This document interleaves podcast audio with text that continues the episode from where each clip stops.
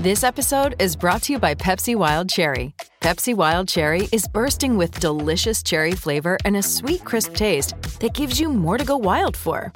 Getting wild may look different these days, but whether it's opting for a solo Friday binge watch or a big night out, everyone can indulge in their wild side with Pepsi Wild Cherry.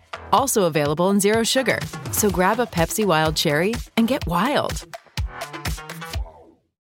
Uh, Pony, kia ora whanau. Haven't listened for a week or so. Who is Kim? Pony. Great to have you here. Kim Downs here. I'm normally the Friday fill in on the run home uh, with Beeve, but obviously we are currently filling in on the breakfast show in the week leading into Christmas. And we are talking all things sporting wish lists. I imagine our next guest has a very similar sporting wish list uh, in regards to one team in particular, as I do actually, because Neil Barnes has just signed on to coach the Taranaki Bulls, the mighty Taranaki Bulls for the next couple of years. He joins us now. Uh, Neil, thank you so much for being here. Congratulations uh, as well on re signing with Taranaki. What made you do it? it's the money. We've got thousands and thousands of dollars. And I had a hunch that Beeve was thinking of coming and playing lock for me because I need a big fella.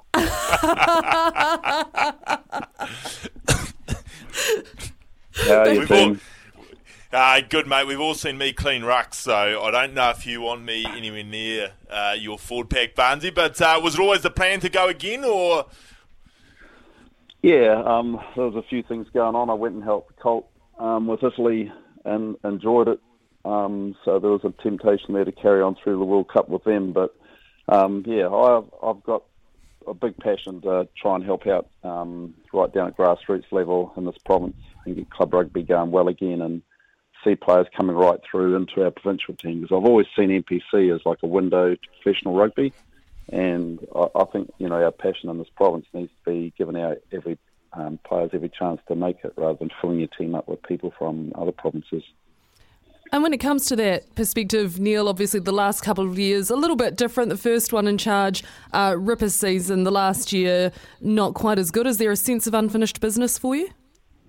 Oh, absolutely. It's a bit like marriage, isn't it? You ask Steve, like she's all great guns to start with, 10 out of 10, and now I'm like, mate, you know, he's got a couple of kids. I'd love, love to ask what the scoring points are for him as a husband. uh, still like the day we met, Barnesy, still like the day we met. yeah, that, that's something we need another half to uh, give us some opinion on. I was going to say I'm getting married in March dream, next mate. year, so I want to delve into that actually. oh, Don't good on it. you, mate. oh wow. Beef, beef, beef, yeah. beef, beef. Back on Taranaki yeah. though, uh, Neil, because I am actually from New Plymouth, so I was particularly excited to speak to you this morning. You must, as well, when it comes to re signing for a couple of years, have a lot of belief in the group of players that you've got and in their improvement and in their ability uh, to get better and better over that time period. Yeah, absolutely. As I said at the start, like it's, I'm a bit old school, as people tell you, but um, I'm passionate about the players and um, seeing people grow in the game.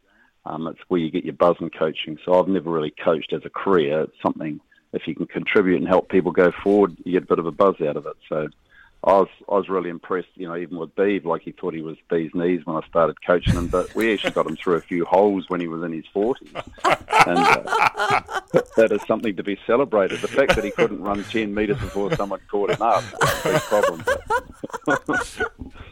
now, now, now look, but, yeah, no, it, Barnes, Barnes, Barnesy had this one move for two years, and no one ever made it work. I made it work for him, and I can't believe that he's come on national radio and piled the shit on me. I can't believe it, Kim. I can absolutely believe it, and I'm here for it. Yeah. Yeah. Oh, look, what you said before is true. Like we've got a good group of men here. Um, I enjoy their mindset, and like the guys I work with, my both my assistant coaches, Jared and Brad um, good young coaches with an open mindset. So, on a, on a serious note, I think Beeve will tell you um, I like a team to have a crack and play, and they've they've adopted that. So it's a fun way to play. It has its risks, but I think the spectators and people will grow to like it. Um, and you've got to sometimes show the courage to try things and even lose to get wins when you want them. I might, it might might be double Dutch, but there's too much Test rugby going on now where it's so conservative because nobody wants to have a go because there's risks involved. But I think, um, yeah, you often get rewarded when you show a bit of courage and try things.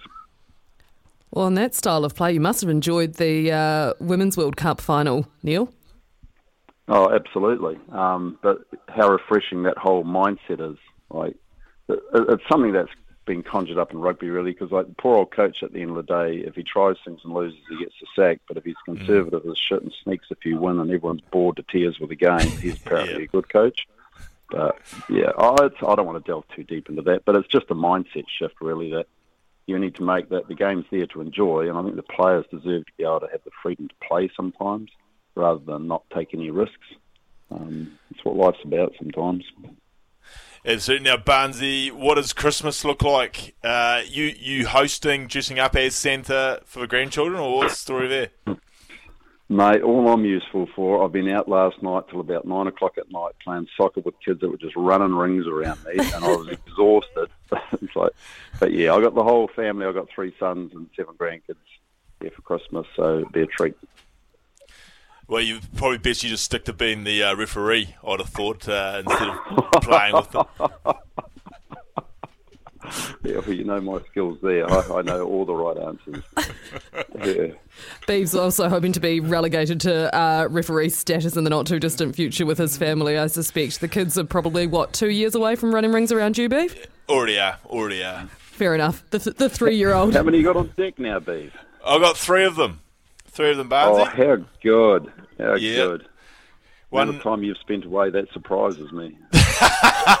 well, funny you say that, Barnsey. The third one doesn't look anything like me, so I'm not oh, sure. Oh, for goodness sake. That is where we might have to wrap it. Neil Barnes, thank you so much for your time. Have a very, very Merry Christmas. Might see you down in Taranaki over the summer. Thank oh, you. That would be a treat. The same to all of you. Cheers, Steve. Cheers, Barnsey.